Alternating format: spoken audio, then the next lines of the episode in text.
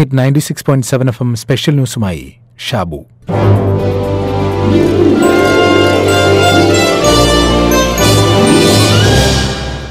മൈക്രോസോഫ്റ്റിൽ ജാനിറ്ററിന്റെ അതായത് വൃത്തിയാക്കുന്നയാളിന്റെ ഒഴിവിലേക്ക് അഭിമുഖത്തിനെത്തിയ ഒരാളിന്റെ കഥ പറഞ്ഞു കേട്ടിട്ടുണ്ട്. വർഷങ്ങൾക്ക് മുമ്പാണത്രേ. മുഖാമുഖത്തിന് മുമ്പുള്ള ടെസ്റ്റുകളിലെല്ലാം ആൾ ജയിച്ചു. ഒടുവിൽ എച്ച് ആറുമായിട്ടുള്ള ഈ മുഖാമുഖ പരീക്ഷ കൂടിയേയുള്ളൂ. അഭിമുഖത്തിൽ ചോദിച്ച ചോദ്യങ്ങൾക്കെല്ലാം കൃത്യമായ ഉത്തരം നൽകി. ഒടുവിൽ എംപ്ലോയ്മെന്റ് പാക്കേജും മറ്റു വിശദാംശങ്ങളും അയയ്ക്കാൻ ഉദ്യോഗാർത്ഥിയുടെ ഇമെയിൽ വിലാസം എച്ച് ആർ ആവശ്യപ്പെട്ടു. ഉദ്യോഗാർത്ഥി ആകെ പരിഭ്രമിച്ചു. ഒടുവിൽ തനിക്ക് സ്വന്തമായൊരു ഇമെയിൽ വിലാസമില്ല എന്ന് തുറന്ന് സമ്മതിച്ചു. മൈക്രോസോഫ്റ്റിൽ ജോലിക്ക് ചേരാൻ വന്ന താങ്കൾക്ക് ഒരു ഇമെയിൽ ഐ ഡി പോലുമില്ല എന്നത് ആശ്ചര്യകരമാണ്.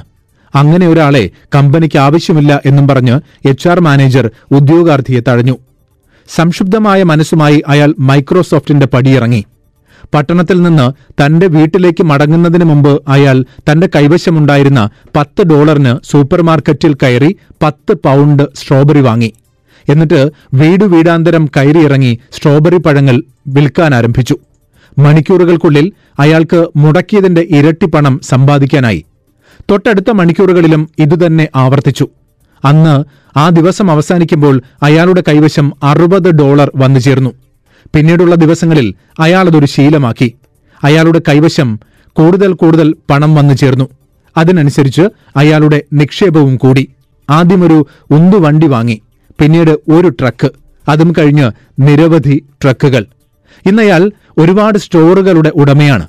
ചെറിയ തുടക്കത്തിൽ നിന്ന് വിജയം കൈവരിച്ചയാൾ.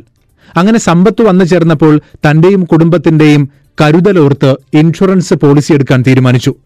പോളിസി വിശദാംശങ്ങളെല്ലാം വിവരിച്ചതിന് ശേഷം ഇൻഷുറൻസ് ഏജന്റ് മറ്റ് വിശദാംശങ്ങൾ അയക്കാൻ അദ്ദേഹത്തിന്റെ ഇമെയിൽ ഐ ഡി ചോദിച്ചു. അയാൾ പറഞ്ഞു എനിക്ക് ഇമെയിൽ വിലാസമില്ല. ഇൻഷുറൻസ് ഏജന്റ് അത്ഭുതം കൂറി. വിശ്വസിക്കാനാവുന്നില്ല. ഒരു ഇമെയിൽ ഐ ഡി പോലും ഇല്ലാത്തയാളാണോ താങ്കൾ? താങ്കളാണോ ഈ സാമ്രാജ്യം കെട്ടിയുയർത്തിയത്? അതിശയം തന്നെ. അപ്പോൾ താങ്കൾക്കൊരു ഇമെയിൽ വിലാസം കൂടി ഉണ്ടായിരുന്നെങ്കിലത്തെ സ്ഥിതി ആലോചിച്ചു നോക്കൂ. അയാൾ പെട്ടെന്ന് മറുപടി പറഞ്ഞു ആലോചിക്കാനൊന്നുമില്ല. ഇമെയിൽ ഐ ഡി ഉണ്ടായിരുന്നെങ്കിൽ ഞാനിപ്പോൾ മൈക്രോസോഫ്റ്റിലെ ടോയ്ലറ്റ് ക്ലീനറായി കഴിഞ്ഞേനെ. ഇത് വെറുമൊരു കെട്ടുകഥയാവും. എന്നാൽ ഒരു ഓർമ്മപ്പെടുത്തലാണ്. തൊഴിലെടുക്കാനുള്ള മനസ്സ് പ്രധാനമാണ് എന്നത് ഇതിൽ നിന്ന് വായിച്ചെടുക്കാവുന്ന ഒരു വാല്യൂ ആണ്.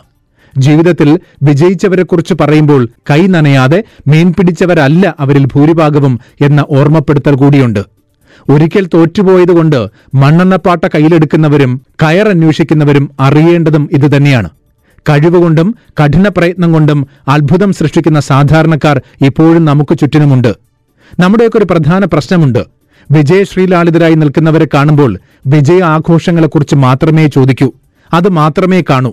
പരാജയ നിമിഷങ്ങളിലെ കണ്ണുനീര് മറന്നുപോകും.